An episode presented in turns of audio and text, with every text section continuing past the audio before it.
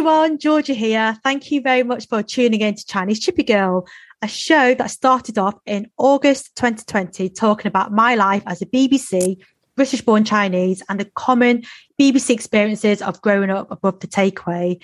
But what I've learned since my show, since my first show, is that there is a much, much wider ESEA, East and Southeast Asian community, where collectively we are an underrepresented community here in the UK, and we all have a story to share. So since then, I've brought guests on the show from different parts of the ESEA community where they have shared their story and to amplify our voices. Because you know what? We have a voice and we will absolutely use it. For those who have followed me from the start, thank you so much for your support. Whether it's listening to the show, sharing it with your friends, sending me cute little love hearts on Insta, giving me a five star rating. Oh, which by the way, if you haven't rated me already, please do an Apple Pod and Spotify have, sorry, Spotify have now started allowing users to rate people too. I should maybe repeat that. It's fine. Um, anyway, going back to my intro honestly, all the uh, support means so much to me. For those who are new, welcome, welcome. And I hope you enjoy the shows. On today's show, I have someone who I totally admire, a fellow BBC, fellow mama, fellow Backstreet Boy fan and just an amazing human. Yes, there are amazing people out there. I have been meaning to get her on the show since I discovered her almost a year ago. I found her as she has a podcast called the Medic Mum Podcast, which I highly recommend to any parents out there. She has the best hair game on Instagram. Total fact.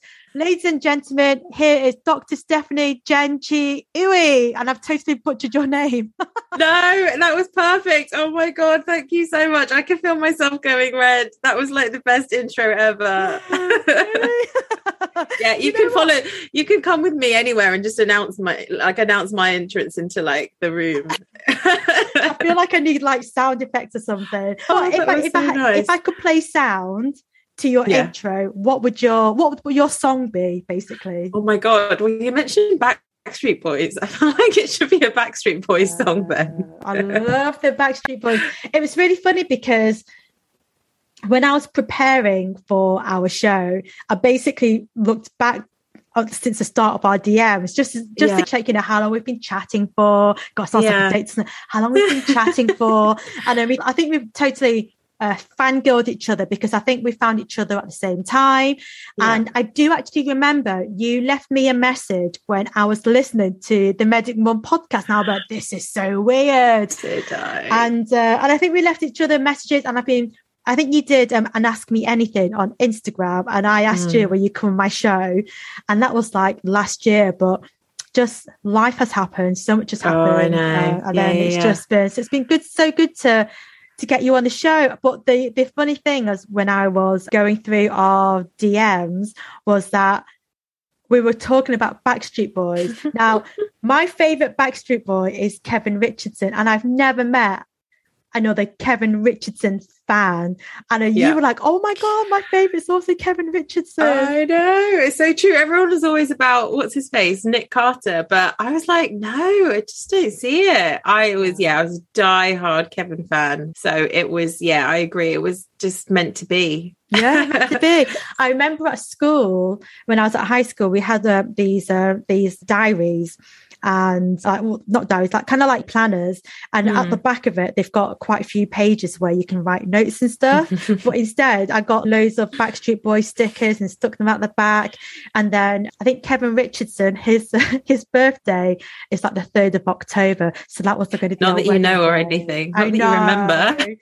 but no, not that I remember. But basically, he sorry. So, so there was quite a few of us who were so big into Backstreet Boys. There's um, a few of the girls that were also into Oasis, um, but we mm-hmm. were like the Backstreet Boys crew, the Backstreet Boy crew. And and I told people that we were going to get married on the third of October. Oh my and god! Then people wrote like RSVP cards. So we're we're totally going off topic here. I know you're supposed to do intro, but I've just completely no taken over the show. This. I love this. My mum and dad they knew that I was a big, big, big Backstreet Boy fan. And I think I just went on and on and on about them. And then my mum and dad, they both laughed at me. And my mum said, You would never marry Kevin Richardson. And I was like, Why not? I'm going to marry him. And she was, and my mum was like, No, you're not, because you're a chippy girl. He'll never go for a chippy girl. Oh. And honestly, Steph, I cried and cried and cried. Oh. And then I took my oh. apron off because I was working the chip. I took my apron off and then I ran away. Where did you go? I just went to my friend's down the road. The road. oh my goodness. Up. She's called Heidi. I've totally lost touch with her. But I knocked on her door and her mum opened the door and I was crying. And, she, and my friend Heidi was just up the stairs. She goes, Oh my God, what's wrong? I was like, My mum and dad don't think I'm going to marry Kevin Richards.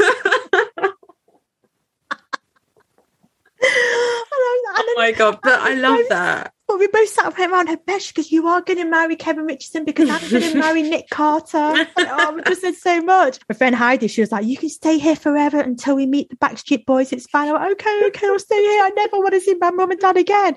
And then, literally an hour later, um, Heidi gets a phone call. Her mum picks up the phone because obviously this is like way before mobile. And then Heidi's mum comes up upstairs to our room and she's like, Georgie, you have to go home. I'm like, okay then. Okay, so I went right. home. But Back to reality.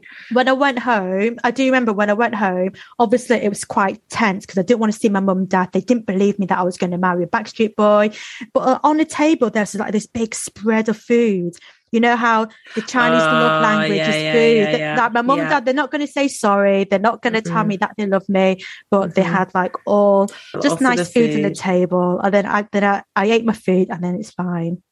But anyway, I totally get that though. I totally get the teen girl obsession because I as I was obsessed with Backstreet Boys, but also obsessed with NSYNC.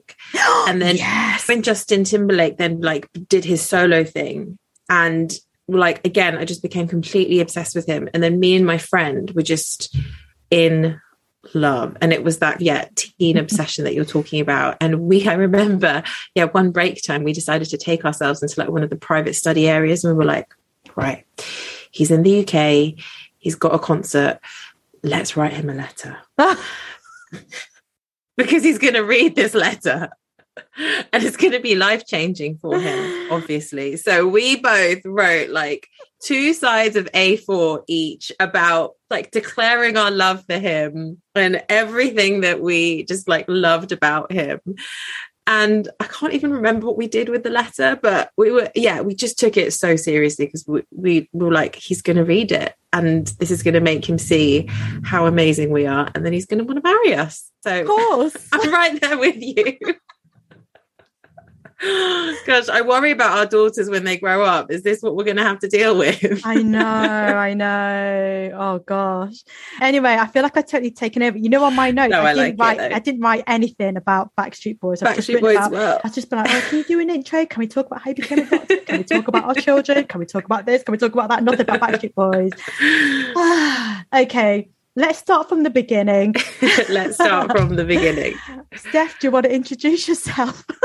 Oh my gosh, I think you just did such a good job. Yeah, apart from being completely Backstreet Boys obsessed, I am a professional. so, yeah, I'm a GP. I've been a GP for, gosh, I can't even about, it's been a GP for seven years now, but been mm-hmm. a doctor for 12 years. I am based in Southwest London. I live with my husband, and we've got two little girls. So, my eldest, she's four and a half. My youngest is at one and a half. Mm-hmm. And yeah, I obviously work part time, but then I started my Instagram page quite a few years ago now, just sharing health information for parents. It came about because I was part of like an antenatal group, like an NCT type mm-hmm. group that like a lot of parents will join. And what I noticed was that after our babies were born, there were just lots of questions flying around. Everyone knew that I was the GP in the group. So I was getting most of the questions being like, is this normal? And I just through that, I realized that actually, even though I thought all of the information was out there, I thought, okay, let me combine a bit of health information on Instagram. Like that's where parents are like scrolling at 3 a.m. in the morning. Mm-hmm. And yeah, it's just gone from there. And I really, really love it. So I'll share a bit about like my uh, like day to day life, health info, but mm. also personal things. So my eldest, she's got lots of food allergies. So I'll share how our experience and like how we're managing that. Mm. And then also we went through uh, fertility treatment as well. So my youngest, she's an IVF baby. So again, something that I think just people just don't talk about enough. So I will share information, our experience of that, just trying to help to raise awareness, break the stigma as well around mm-hmm. it. So I do that too. And then, yeah, like you said, Medic Mum podcast, which we started during lockdown as well, like exactly the same it. as you. I love it. And are you coming back with a new series? I saw in um we oh, am I allowed to talk about it? No. Yeah, no, no, no. We yeah, are definitely. I love the I love the promo. Thanks, Georgie. But yeah, we've got our new episode is out this week, and I mean, you know how it is. Like you're trying to balance doing something regular like this with your like normal day job and everything mm-hmm. else in between is tricky but i've really enjoyed doing it. So we've yeah we started recording again and just pushing the episodes out. So yeah do you want to have a listen? Go and have a listen. It's so good. Okay right let's just pause for a second. I want to yeah. I want to go back back back back back back back back. So what made you want to become a doctor. I'm very interested in this because mm. there is a, is a stigma, is it stereotype? I don't know, or pressure. Yeah, from, yeah, totally. From Asian parents that they they they want their children to be doctors, dentists, lawyers, mm-hmm. like high professionals. So yeah. I just want to ask you: Was it basically, Steph? Was it your choice, or was, was it, my or choice? It, or was it the pressure? Yeah, Did you fall into the pressure? Do you know what? This is so actually I the reason I wanted to do medicine is because I loved subjects like biology and chemistry at school. I was also obsessed with the film, not film, the series ER. Did you ever watch it? George yes, Clooney. George Clooney. Yeah, yeah, yeah, yeah. Of course. Exactly, of course. So I was good. completely obsessed with that as well. And obviously, the day to day job is nothing like ER at all, mm-hmm. sadly. No George Clooney is around. But yeah, I think that just planted the seed in my mind. I actually initially wanted to be a lawyer as well. And then we had this careers day at school, and I spoke to this barrister, and bless him, he was like the most boring person ever. Mm-hmm. Sorry to any barristers out there. I'm sure you're not boring, but he was just not a good representation of the profession. And I was like, okay, I don't want to do that that. And then I started looking into medicine. And funnily enough, you're so right. There is this stereotype about Asian parents and wanting their kids to be mm-hmm. certain professions. When I told my mum and dad that I was thinking of becoming a doctor, they were actually they actually tried to discourage me from doing it. No horror. I know. Like, whoa. A lot of people probably won't believe me, but they did because what and I think I was really surprised as well. I was like, great, I'm going to tell mum and dad that I'm thinking of doing medicine. And it's going to be like, oh, like a light bulb moment for them. But I think they were, they were just like, firstly, it's a lot of hard work, a lot of hard work. Are you sure you want to do this? You're going to have to work really hard for six years at university. If you're not into it, uh, better just to choose something else. And also, I think that they just, it was a lot of responsibility and everything. I think they just wanted to really make sure that I had a passion for it. And that also, I wasn't doing it because I thought that they expected me to do it as well. So I think they wanted me to just yeah, be really sure that that was the mm-hmm. decision mm-hmm. and that was the career path that I wanted to make. After that, they had full support. But even though I'm a fully qualified doctor, I obviously still think they know better when it comes to health. Of course. Like. Parents are probably the same. Mum's always like, drink this, eat that. yeah. Here's some here's some more Chinese soup that will make your eyes brighter or something. Or oh yeah, and your hair shinier. yeah. It's like, okay, it's fine. I'll just drink it anyway though. So oh that's so amazing. And then you met your husband. I did. I yeah. met my husband at medical school. So yeah. he's also a GP. So like really boring. We yeah, went to medical school together and ended up doing GP as well. But met him pretty much on the first day, but we were friends oh, first. That's so cute. we were friends first though. I actually had a boyfriend from school at the time. Yeah. And then we broke up. Was it Nick then... Carter? No, Kevin it's Kevin Richards. It was Justin Timberlake, actually. but I left him for my husband. Yeah. And then, so actually, my husband and I have been together for a scary number of years. We've mm-hmm. been together for since 2006. Mm-hmm. So, what's that? 16 years. Wow, long time. Yeah, I know, long time. That's a really long, Long time. time. Um, Yeah. yeah. Oh, nice. And you've got two beautiful little girls.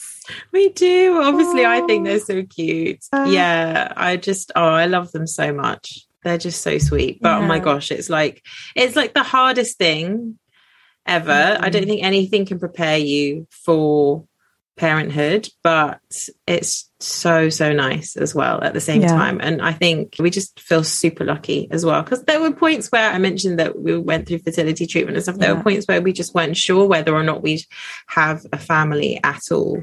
So just feel super lucky. You know what? them. It's it's so relatable because so I'm going to overshare here. I had a really dodgy smear, uh, a smear test, and before I'd met you, and so I think it's around 2008 to yeah, about 2008 ish. It wasn't Mhm. too long after I moved down to London, and and I was young as well. I, I can't remember oh, in my in my twenties, and um, and I had a smear. It was the first smear that I had, and the results came, and it, it was I had abnormal cells. Is that what you say? But Mhm. I, I didn't really understand anything at the time, but they, but all I remember is that they were saying these cells can become cancerous. Is that right? Mhm. Yeah. Okay. Yeah, not- yeah, yeah. So they said we have to get it treated. So I had like a laser treatment, had colposcopy, Colposcopy, yeah.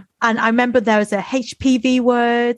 And Yeah. I remember I had laser treatment, so that's fine. So I got it removed and everything was fine. And for anyone who's not had a smear test, any women who's not had a smear test, I would really encourage you to get it. The the point which I'm trying to make is when I got treated, Mm. the they did say to me that I've got a PCOS. And I was like, what does that mean? and they're like, well, you've got polycystic ovary syndrome. I don't know what that is. So they were just like, well, if you if you ever wanted to conceive, it just might be a little bit harder. And I was like, well, I'm only like 25. So I'm just, no, what a baby. You know, I was just like this young kid. I think I was like, I think I was like, I acted immature. Mhm. So I didn't really know anything. And then, and obviously all these years have passed by. And then it got to a point where you and I were like, right, okay, you know, we want to start a family. Mm. And I, this is, I think I was about 36 when I made this, when we'd made the decision. Ewan's a few years younger than me. So I was like 35, 36. And I just remember in the back of my mind, I, I knew that when I was in my twenties, the doctor said that I had PCOS. And so then that was playing on me. But I think when, when we initially started trying, I had, uh, I did quite a lot of research. I used this app where you had to take your temperature every morning. So it basically meant that every morning I'd be taking my temperature and then every morning I'd wake up and but the first thing I thought about was like having a baby. And I know that certain things work for some people, but that just didn't work for Mm. me. And it went on for ages. I was just like, why am I not getting pregnant? I was like, oh, Mm. this is really frustrating. And then the longer I'd got to, I had another birthday. I think I turned like 36 or, or whatever it is. And I was like, oh, this is really like, it's just so frustrating. And then I did actually go to the doctor and I was just like, look, I, I want to have a baby. I've been told a few years ago that I've got polycystic ovary syndrome. And my partner and I, we've been trying for quite some time. We're just not really, nothing's really happening. And then we had to go through some tests, had some blood tests and stuff. And again, I'll tell you this step, but I don't know if it's allowed to go on the pod. Yeah, But no, uh, Ewan had to do do the thing. Yeah, they in have a to do the semen analysis. Yeah, they do. They And then I had to, I had It's a really strange thing for them to do. Yeah. it? It's like, yeah. but I don't know. He took one for the team, and I- and I should have been a lot more supportive. but he came in. I saw him that when I came in afterwards, and he walked through the door, and I went, "Ewan, have you met any wankers today?"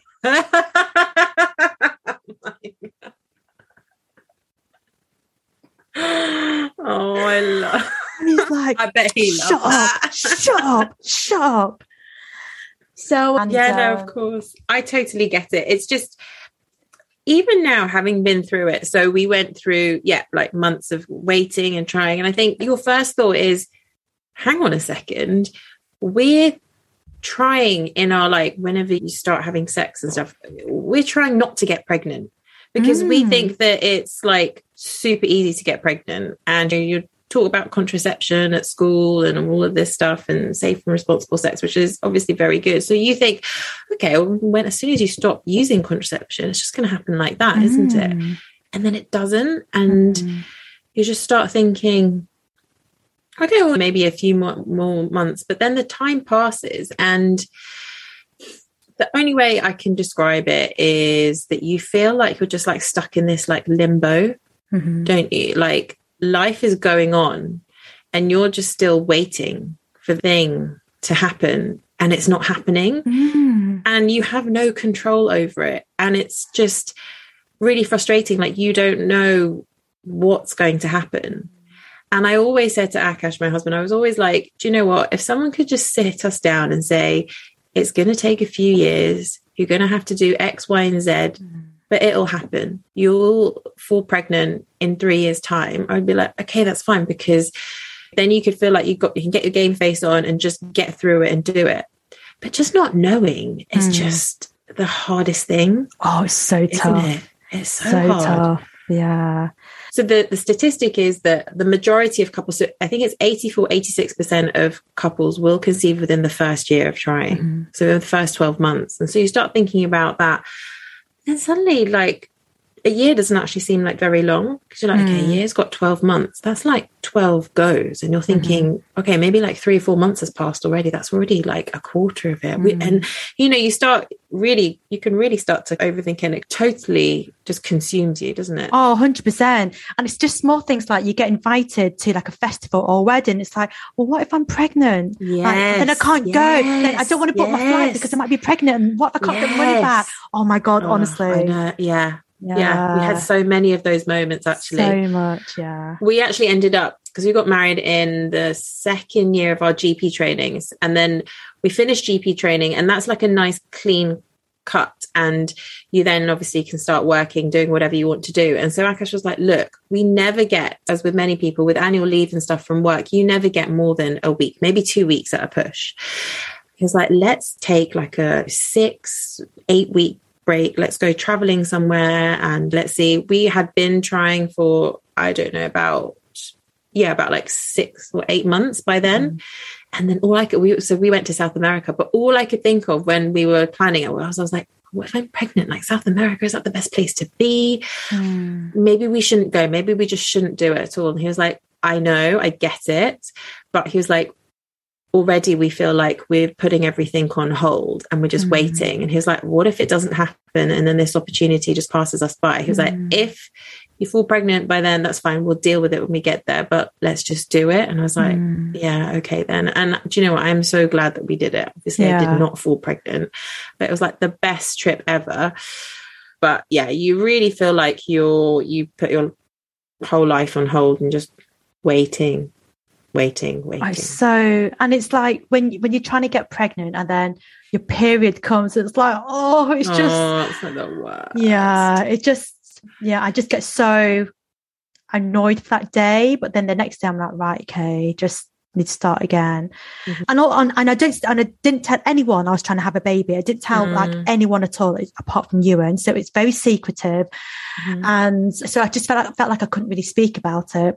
Mm. But then, but we did go through some tests and then we had an appointment at the fertility clinic through the NHS and they discussed our results. Ewan's, um, sperm or semen, whatever the scientific word is for it, were, was fine. But he Yeah. did say, yeah, you've got polycystic ovary syndrome. And then they Mhm. did say something like my left ovary doesn't work or whatever it is but my Mm. right one but my right one's okay but the the weird thing is that actual appointment i was actually pregnant but i didn't know i was actually pregnant and so yeah it was so so I, so i got there and and i'm Yeah. so so lucky i'm extremely Yeah. lucky because at that appointment they it was just more of a consultation and it wasn't a yes or no to whether they would they would give me the treatment because they have to assess you and when i found out i was pregnant i was like oh wow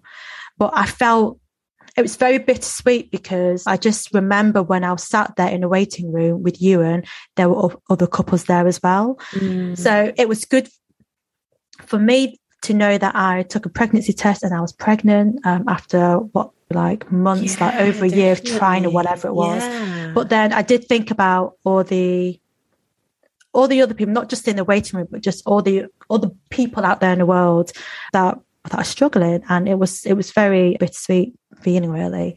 Yeah, oh, it's hard. It is hard. And I think the thing is it's a really difficult thing to talk about. And I we were very similar to you in that the first time when we were trying I mean, we had made it no secret that we really wanted to have a family. And so when it wasn't happening, we were like, what's going on? And obviously, like well meaning friends and stuff, they'd be like, oh, so have you thought about starting to have a family and stuff? And we were like, yeah, maybe. I didn't really want to say anything. Mm. And it's such a personal thing, isn't it? So like, personal, such a personal thing that you're yeah. going through. And I don't think at that point anyway, I just wasn't a very sherry type person.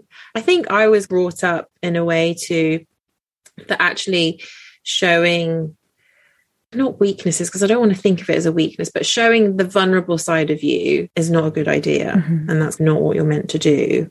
And so I guess I put this in that box and I was like, okay, well, I, I, it makes me vulnerable and I just, I don't feel comfortable sharing it. And so not many people knew, came up with our standard excuse of, oh, yeah, we want to go traveling first and then we'll settle down maybe a little bit later. We ended up going through a round of IVF which didn't work. Oh, really? Interesting. Yeah, so it didn't work. So interestingly, again, all of our tests were absolutely fine. They like couldn't find any problems, which again was reassuring. But then you were like, but then what's wrong? Like, what's mm. going on then? And then, so when the first cycle didn't work, we were like completely devastated. We were like, what are we going to do? I was like, I'm not sure I can go through that again. But like, I knew that I would have to. But I thought, okay, mm. let's just take a break, regroup. And in that appointment, I still remember the consultant that we saw. He was like, well, keep trying because you never know. And obviously, the whole appointment had been quite like somber, but me and Akash just looked at each other. We just like burst out laughing because we're like, keep, keep trying.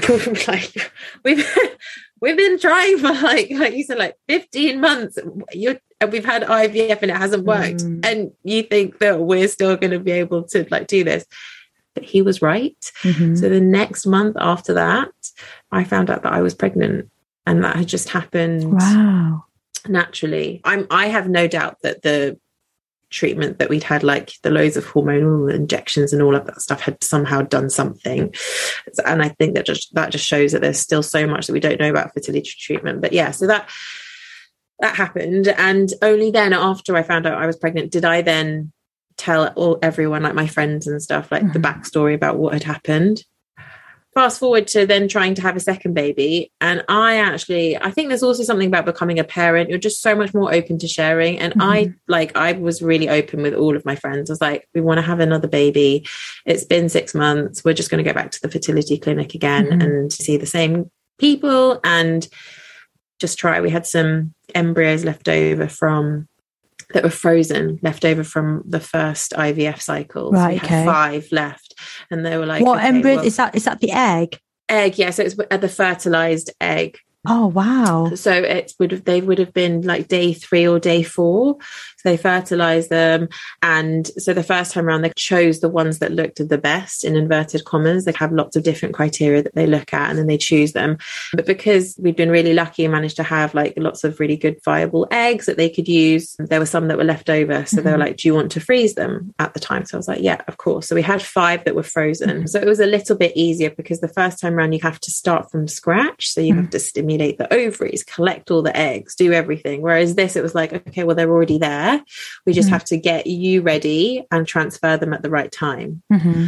We kind of were very open and told everyone came to the day of the transfer and they have to basically defrost the eggs mm-hmm. like you mm-hmm. would, you know, stuff from your freezer. I was just going to say like defrosting It's chicken, just- but I didn't want yeah, to say that. No, it is. It's just like defrosting a chicken.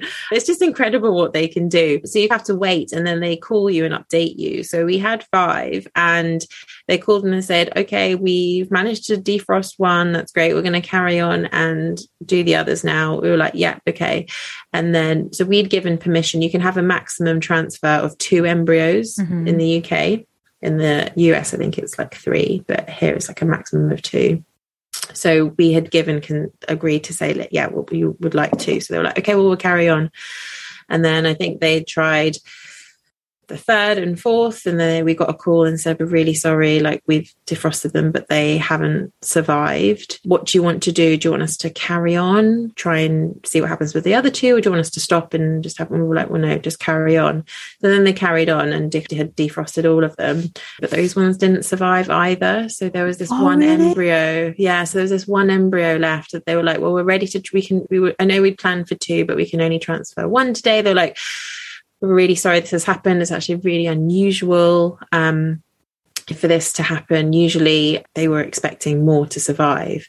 But we were like, oh, okay, we're already feeling like quite down in the dumps because we were like our first IVF cycle that we had before our eldest. Sorry this is a bit confusing No, no, no. Before before our, before our eldest, we'd had two transferred and that didn't work. So we were like, well, that didn't work. We've Mhm. only got one this time, so we're feeling like really disheartened. It's like the longest they did the transfer. It's like the longest you have to wait for two weeks to see if it will take or not. It's like the longest two weeks ever. Yeah, I bet it is. Um, and then you have to go in for a blood test.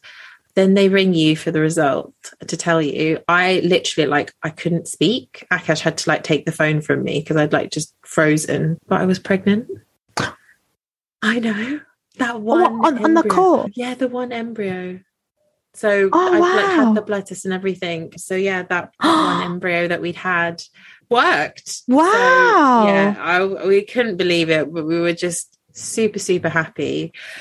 And now she's sleeping downstairs Oh in her room. gosh. So yeah, we feel super lucky, but equally, like you said, even though we've been, went, been through a lot, Mm.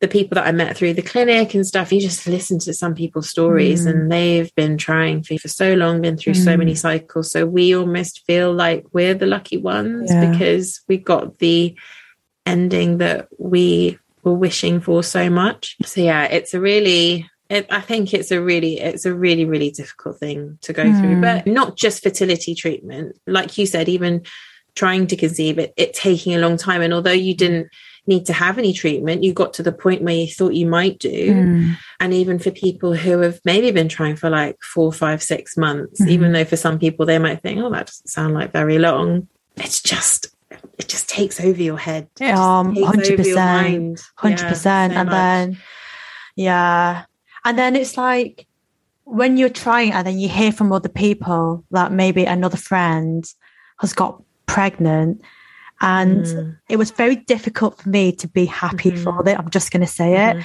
It's Yeah, very difficult for me to the to be truthfully. I was happy for them, but I was also very Yeah. jealous, extremely jealous. I wanted to be the one to announce that I was pregnant. I Yeah. wanted to be the one that goes onto WhatsApp and shares a picture of my scan. I Yeah. wanted to be the one that goes into John Lewis, whatever, Mothercare, just to go Mhm. into Mothercare because I had a reason to go into Mothercare. Yeah. I wanted to be that person. I wanted Mhm. the baby shower. It's very so it was very me, me, me. Like, why can't why won't this happen to me? Mhm. But and I know you, what you're saying. I think you said eighty percent of people fall pregnant Mm. within a year. So I guess for me, like on paper, when you're kind of saying it out loud, it doesn't really feel that long. When I was on that journey that Mm. year, having 12 periods that year that were completely un- unwelcomed. yes. Yeah. Yeah. They're bad I enough mean- as it is. And Yeah. at this point, I was going through quite a few tests anyway. I was waiting for the results, and then we got a, a appointment at the fertility clinic, and then yeah. But oh my god, anyone? It's like just thinking back now, it was just such a and an Quite a dark anxious. time. yeah, yeah, tough time, very anxious. There's like all I wanted was to have a baby and start a family. Mm. And I, I, mm. was so desperate for it, so, so, so desperate for it. And I've been broody for quite a few years as well. But mm. just at the time when I was feeling broody, together we just weren't ready. And like mm-hmm. we both wanted to be ready and stuff. So, but yeah. Mm. So I know. Yeah. yeah, it's tough. And I'm sure so many people are going through it and maybe haven't spoken to anyone about it. You don't have to, but if there's one person that maybe you can share it with, you might just feel a little bit better. But know that you are definitely not alone. There are lots of other people going through it as well. And I think that's why I feel and maybe maybe you do as well because it, it's not something that you just will randomly bring up in conversation mm. really with people like you said you make yourself really vulnerable but i'm sure that it's nice for people to hear mm-hmm. the, to hear other stories. yeah, well. it is. Yeah, definitely.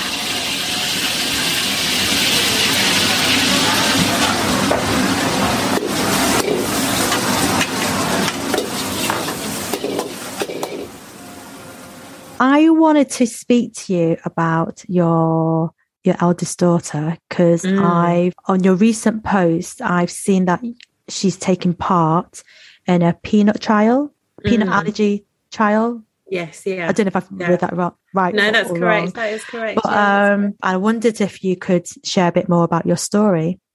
Yeah, absolutely. So, so yeah, my eldest has got quite a few food allergies, as I mentioned at the beginning, and one of them is peanut. And so, with allergies, it's really difficult to to manage, and there's no cure as such, but there is something called immunotherapy, and I guess the whole, you know, immunotherapy in a nutshell is basically trying to get your body to get used to it. So what happens with allergies is that it comes into contact with something and your immune system just goes, whoa, that is not something that we like, completely rejects it and then causes all of these symptoms. Whereas, which is an abnormal response.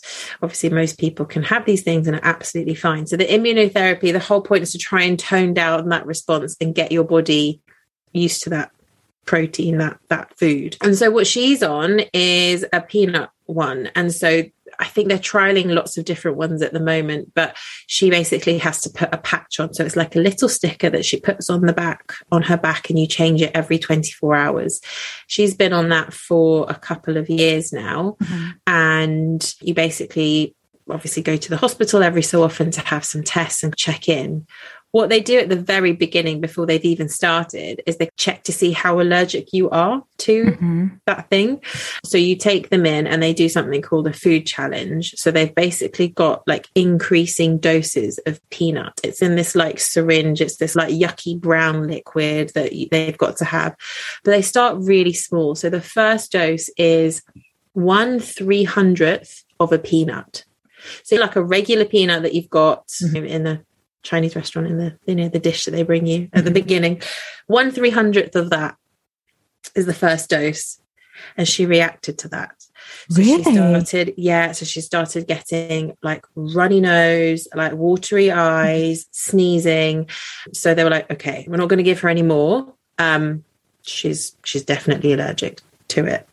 So like, okay, fine. Fast forward two years of being on this trial this is like a summary version. She had the food challenge done again and she managed to get up to a whole dose, sorry, a whole peanut. So the really? equivalent to a whole peanut. Yeah. So it has actually been incredible. So the, the whole point with some immunotherapy, it might be that you are able to eat that food on a daily basis. That's not the point of the peanut one. She's not going to be able to like eat a peanut butter sandwich anytime soon. But if there's a if there's peanuts that have been used in cooking, for example, or she comes across someone who's like had some peanut butter and like swipes it on her face or something like that, hopefully she won't have a really severe reaction because of this immunotherapy that she's had. So it's actually been like incredible in terms of the results that we've seen so far. But last week, what happened when we went to the hospitals, we had another one of those food challenges because, again, they just do them every so often just to mm-hmm. check and see.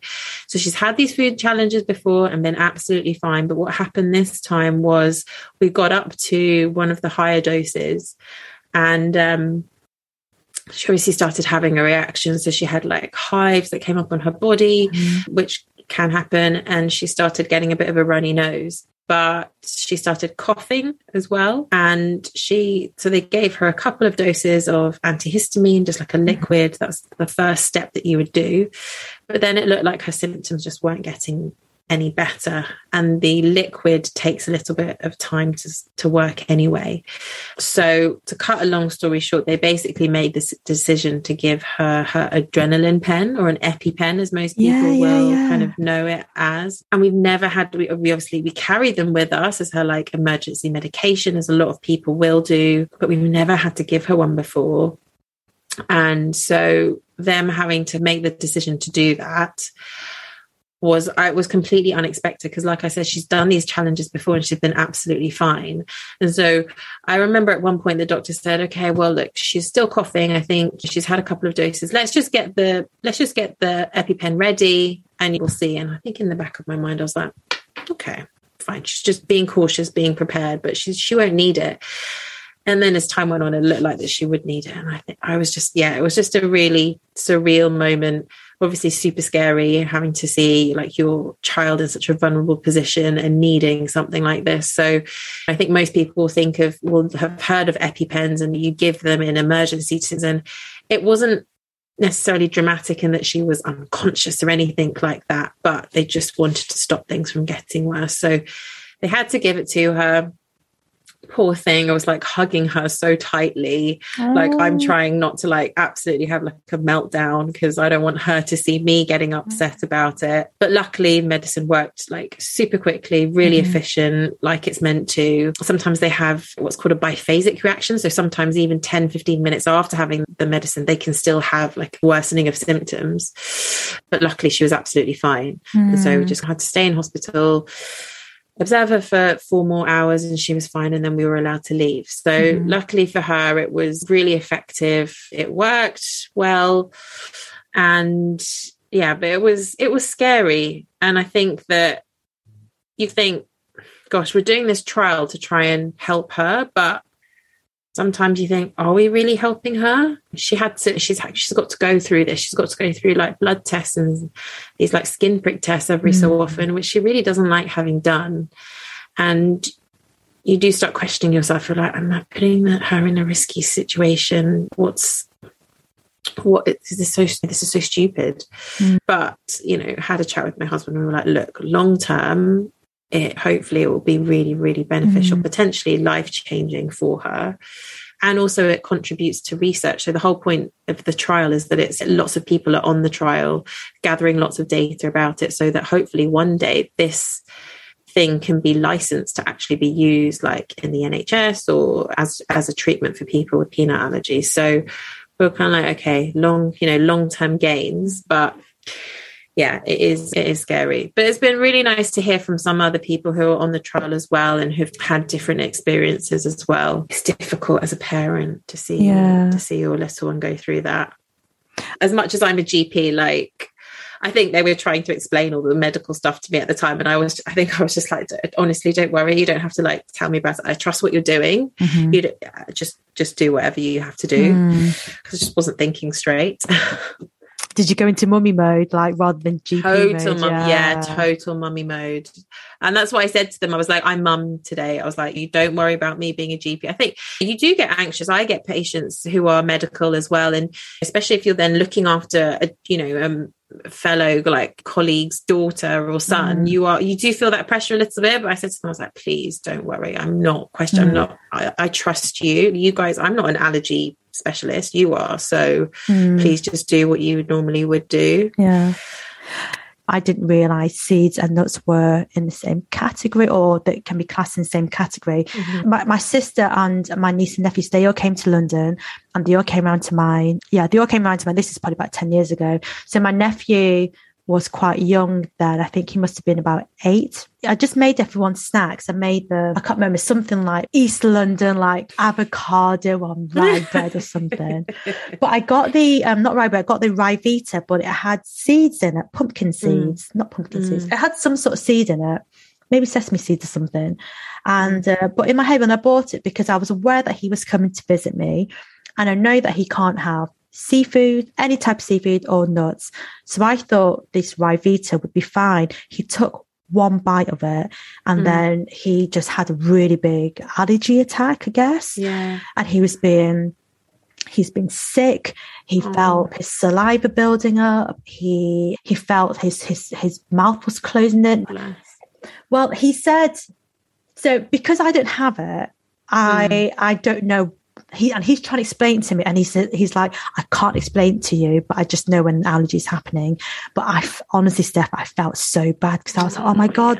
I was like should i should i call 999 what do i do? I didn't realize it. And my sister's like it's got seeds and it's got seeds it but that's not nut and she's like it is it is. I'm like oh my god i don't know i don't and i was just like and he was in the bathroom being sick and he just wanted to be on a cold floor and I was just like, oh my God, this is like I oh, felt oh, awful. And even till this day, he's I mean, he's like 20 now, and he said to me that one of his his the worst allergies he's had, one of them was at my house in London. But oh. honestly, all he did was he just took a small bite of it. Yeah. And also the other thing that I wanted to share was when I go out to restaurants um, with him. And I think he he just he doesn't like going to restaurants because he's he has to have this conversation with the waiters mm. and waitresses and stuff. Mm. And he's got to be like, right, okay, well, I'm allergic to to seafood and I'm allergic to nuts. And then I think the the people who serve us obviously they just want to do their job and they want to make sure that nothing's contaminated but but i think what what my nephew Chung Chung said is sometimes they make a really, really big deal out of it when it's like mm-hmm. he doesn't like it. And then that's why he doesn't mm. really like going out. And there's one time we went to um, a steakhouse and they also have seafood there as well. And then um, Chung Chung's like, oh, I don't, just let you know, I don't eat nuts, I don't eat seafood, uh, no shellfish or anything. And then they're like, I can't remember, I think, I think we were just they're trying to say that they cook the the seafood and the steak on the same grill or something. Mm, mm. And it's like right, but I think that was fine for him. But anyway, and then and then the waitress was like, "Oh, how how allergic are you?" And then mm. Chung Chung's like, "Well."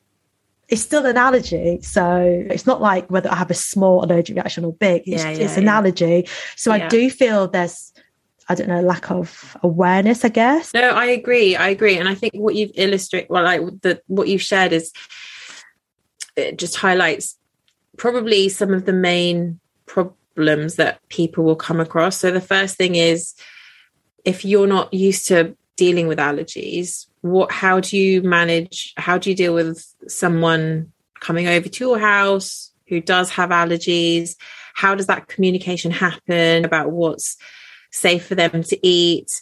That's something that we're now, I'm having to navigate at the moment mm. because my elder, she started school now. So she's doing more play dates and stuff. Mm. There are more hmm. birthday parties. And so I've found that I've got to be really like clear with the other parents as well they're also worried because they don't want to give her mm. anything obviously that would that she can't have and so yeah it's it's really tricky and sometimes because she's got multiple food allergies people so one of them being dairy i think most people remembered like dairy free but then forget the other ones so sometimes i'll be like oh well this is dairy free like at a birthday party or something. I'm like okay does it have anything else? And they're like oh i'm not sure. Mm-hmm. so like sometimes even though you will say and maybe they have mentioned to the venue the message doesn't always filter down and yeah. always isn't as clear.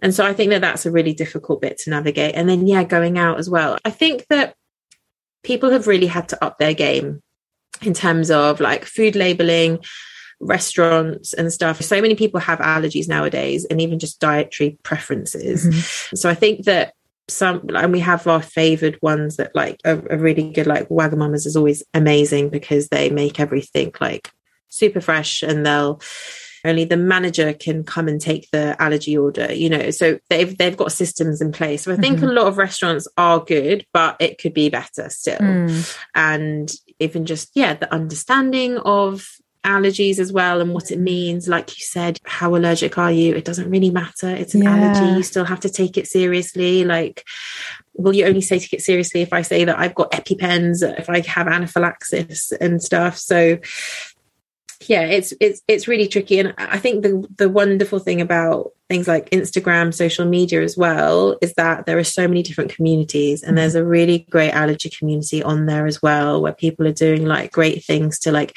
help parents navigate it as they grow older as well like you were saying your nephew he doesn't like going out doesn't really want to make a big deal about mm. it probably because he's at that age where you don't want to feel different you want mm-hmm. to fit in and so if you go out and like with your friends and you've got to talk mm. about your mm. allergies potentially that's something that you feel really self-conscious about but equally it is something important to say as yeah. well and you don't want them to be in a situation where they compromise yeah and think, oh, it will be fine, but potentially they're putting themselves at risk. Like it's so difficult. It's so difficult. There's so much like psychology involved as well. Mm-hmm. So there are loads of great people doing like things about that. There's a mum who I saw recently. She had campaigned to like put up this sign in her local park that basically said, let's all be allergy aware. Because obviously in the park, like you're running around, but people have got snacks and stuff. So that they were just saying, could we keep this like a nut free, like zone. Mm-hmm. But if you have any snacks, because people can be allergic to all sorts mm. of stuff nowadays.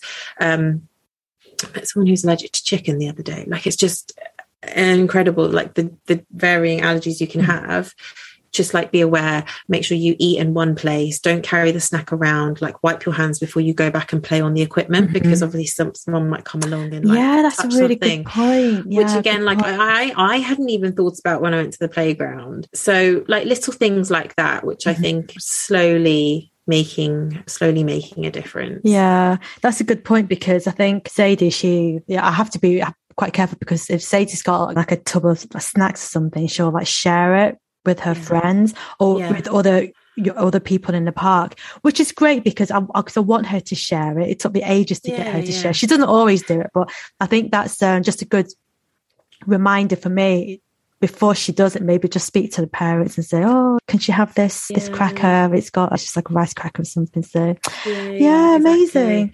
Exactly. Before we go, if anyone here wants to I don't know, I was going to say check you out, but that sounds stalk me. If anyone wants to check you out, slide into your DMs, check whatever. Where can they go? Where can they find you? Oh well, you can find me on Instagram at the GP Mum. Or yeah, that's the best place to find me really. Or you can listen to our podcast, which is the Medic Mum podcast as well but yeah. I will be there on Instagram. And you, and you do the show. You do the show with Poonam as well, and I love yeah. her. Oh my gosh, she's amazing. I saw that she so was on good. um, she was on ITV, GMTV one time. I went, oh my god, is that you? Oh my god, she is a proper like celeb doctor she's now because she's celeb. got a she's got like a regular slot on BBC Morning Live now. That's um, it. That's she it, yeah. is yeah as the like resident doctor talking about health stuff. She's she's killing it. It's yeah, it's really cool to see how she's doing so well. Yeah, she's, she's just so nice, like lovely, yeah. and just like so bubbly as well. Oh, yeah, I love her. She has such a lovely Scottish accent as well. God, she does, doesn't she? She's so she's good. Whenever we're recording, she's like, Steph, you sound so like posh and all this stuff. And I'm like, Poonam, I could listen to you talk all day. like, I love like the Scottish accent. Yeah. So, so, good. Nice. Anyway, Steph, it's been so, so lovely to finally, finally speak to you, to see your face. Uh, we have to go for dim sum. We have to have like a kids' date as well. We should I definitely do that. do that. We'll I'd do that. yeah, let's do that. Because I saw um, um, your, I think when you went on a holiday, your two girls had matchy dresses on that are from Next. I think it's like the pastel yeah. coloured one. Yeah, yeah. And Mumu's got one. it. Yeah, I remember you messaged got me. Like, oh, oh, we should get so a date. They should all wear the dresses. The dress. Oh my gosh, that would be so cute. They'll still fit. They'll still fit in them in the in the summer. Yeah, definitely. Yeah. I'd love to do that. But thank and, you so much for having me on. I, no, I, I love you. I love your podcast, and Aww. I have to say, like, I was super excited. I said to my husband, I was like, but it's it almost feels like this is going to sound so geeky like acceptance from the like BBC like Chinese oh, community. Oh, I know because I don't know. I just feel like such a. I mean, you know what it's like, like growing up. You just feel like you're like in between, and you're not sure like where you sit and stuff. But uh, yeah, yeah where's just, the community? Honestly, yeah, yeah. I, just, I just said, I just you. said, I'm a gouge. I, I need to make a habit of translating things Cantonese words into English. the oh my god, I don't know how to. Exp- oh my god, is that? Are you kidding Like, me? Are you joking? Yeah, you yeah. Oh, joking? Oh, serious? Yeah. Yeah. don't be. Yeah, don't be silly. That type of thing. Yeah, yeah, yeah. Oh god, There are some no, things but- that you just can't translate, though. No, definitely. I can't think of one at the moment. I can't translate the swear words because I don't actually know what the swear words actually mean. I won't say them out loud. Yeah. but all the Chinese swear words are all about your mum. And I think now because I'm a mum, I'm like, oh, I don't like it Don't anymore. say that. I need to because I can I can understand Cantonese. My mum will speak to me in Cantonese. My accent is bad. It sounds right in my head, and then when it comes out, it just doesn't sound right. I can order dim sum, but basically, we need to get together and you need to give me Cantonese lessons. That's what to do. My Cantonese is so, I don't know. Oh my god, it's so good compared to mine. Really? Oh, yeah, yeah, yeah, definitely. If I can get to if I can get to your level, I'll be happy. You can teach my Wow, that's such a as well. compliment. Mum, are you listening to this? oh, Steph, it's been such a good, it's been such a good show. Thank you Oh, so much for such a good having me. Bye. Yeah, it's been so lovely. Take care. Bye. Bye. Música